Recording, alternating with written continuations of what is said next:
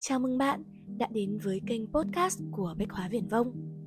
Ở đây chúng mình không bán đồ vật, chúng mình bán câu chuyện.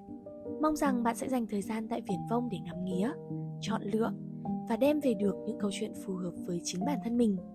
Còn bây giờ thì cùng bắt đầu câu chuyện của ngày hôm nay nhé. Chúng ta thường nghĩ rằng quần áo là thứ phù phiếm. Bạn mặc gì không quan trọng, miễn là tâm hồn bạn đẹp hoặc bạn giỏi, giàu Ý tưởng này ngày càng phổ biến hơn khi báo chí đưa tin về phong cách thời trang của những tỷ phú như là Mark Zuckerberg hay Steve Jobs. Họ mặc cùng một kiểu quần áo đơn giản trong nhiều năm liền. Mark mặc áo phông xám và Jobs thì mặc áo cổ lọ đen, đi giày New Balance. Giải thích về thói quen này, Mark cho rằng lựa chọn quần áo mỗi ngày gây tốn thời gian và năng lượng. Anh có nhiều việc quan trọng hơn. Jobs cũng có lý do tương tự và thêm rằng việc mặc duy nhất một bộ quần áo giúp ông tạo dựng hình ảnh cá nhân. Nhưng có thật trang phục chỉ là vỏ bọc bên ngoài và nó không hề quan trọng. Hãy tưởng tượng bạn đang ngồi ăn và nhìn thấy một người mặc sút, chân đi giày da bước vào. Nếu tôi bắt bạn phải đoán nghề nghiệp của anh ấy, chắc chắn bạn sẽ đoán người này làm trong một văn phòng. Nếu không thì cũng thuộc tầng lớp có ăn có học, lao động nhàn nhã. Bạn khó mà đoán được vì chẳng lẽ anh ấy vừa trộn vữa ở công trường với đôi giày da đắt tiền kia? Dù bạn nói gì đi chăng nữa, xã hội sẽ luôn đánh giá bạn qua trang phục. Bạn không thể gây ấn tượng tốt nếu đi xin việc ở ngân hàng mà đi dép tổ ong. Dân startup thì không ưa những người lúc nào cũng mặc rút. Nhưng tại sao chúng ta đánh giá con người qua quần áo? Không phải vì chúng ta là những kẻ phù phiếm, mà là vì chúng ta thiếu thời gian. Để tìm hiểu về một con người, chúng ta phải nói chuyện với họ phải dành thời gian đi vào tâm hồn họ. Như thế thì quá lâu và nhiều khi ta không có điều kiện làm như vậy. Để tiết kiệm thời gian, bạn sẽ nhìn vào quần áo giày dép để đoán nghề nghiệp và tính cách của người đối diện. Đeo một chiếc đồng hồ Omega và bảo rằng bạn nghèo thì hơi vô lý.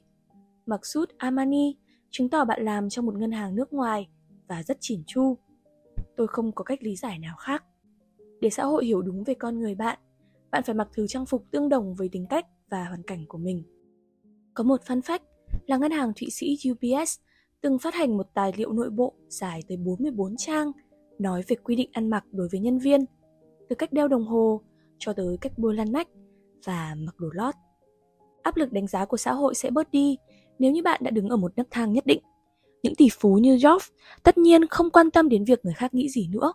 Giá trị của họ đã được chứng minh và họ có thể mặc bất cứ cái gì tùy thích. Tuy nhiên có những người dù đã ở đỉnh cao xã hội nhưng vẫn hết sức tỉ mỉ trong việc chọn quần áo, như khổng tử chẳng hạn.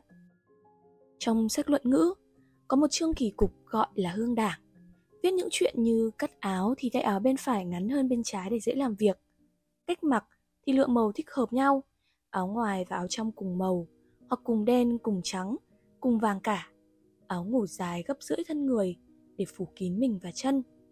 Khổng tử hiểu rằng trang phục ảnh hưởng đến cách ta nghĩ về bản thân và về thế giới xung quanh. Nó biến ta thành một con người khác. Nếu bạn đã từng mặc yukata hoặc kimono của nhật, bạn sẽ hiểu điều tôi vừa nói. Thường ngày tôi làm gì cũng nhanh, đi nhanh, nói nhanh, ăn nhanh. Nhưng khi mặc yukata vào thì tôi không đi nhanh nổi. Cấu tạo của cái áo khiến tôi chỉ có thể bước từng bước nhỏ. Từ chỗ đi chậm, tôi thấy mình làm những việc khác cũng chậm hơn so với thường ngày. Chậm hơn và duyên dáng hơn tôi như biến thành một người Nhật. Cuộc Âu hóa của châu Á ở thế kỷ 20 là một ví dụ điển hình chứng minh rằng trang phục ảnh hưởng mạnh mẽ đến nội tâm. Sự Tây hóa đã đến với người bình dân Trung Quốc không phải qua sách vở, mà là qua ngoại hình. Các nhà cải cách đầu tiên bắt người Hoa phải mặc giống người Tây, cắt bỏ tóc đuôi sam và khoác lên mình bộ âu phục. William Tifferner trong chuyện số đỏ nói rằng ông đóng góp vào cuộc Tây hóa bằng cách may âu phục cho chị em – ông ấy đã không hề nói đùa. Cuộc thay đổi về tư tưởng không bao giờ bắt đầu bằng tư tưởng, nó bắt đầu bằng hình thức. Áo quần làm ta thay đổi cách nghĩ về chính bản thân mình. Mỗi bộ quần áo cho chúng ta một thân phận mới. Nếu không thế thì tại sao nhà vua lại mặc áo hoàng bào, còn chị em thì mặc Victoria Secret?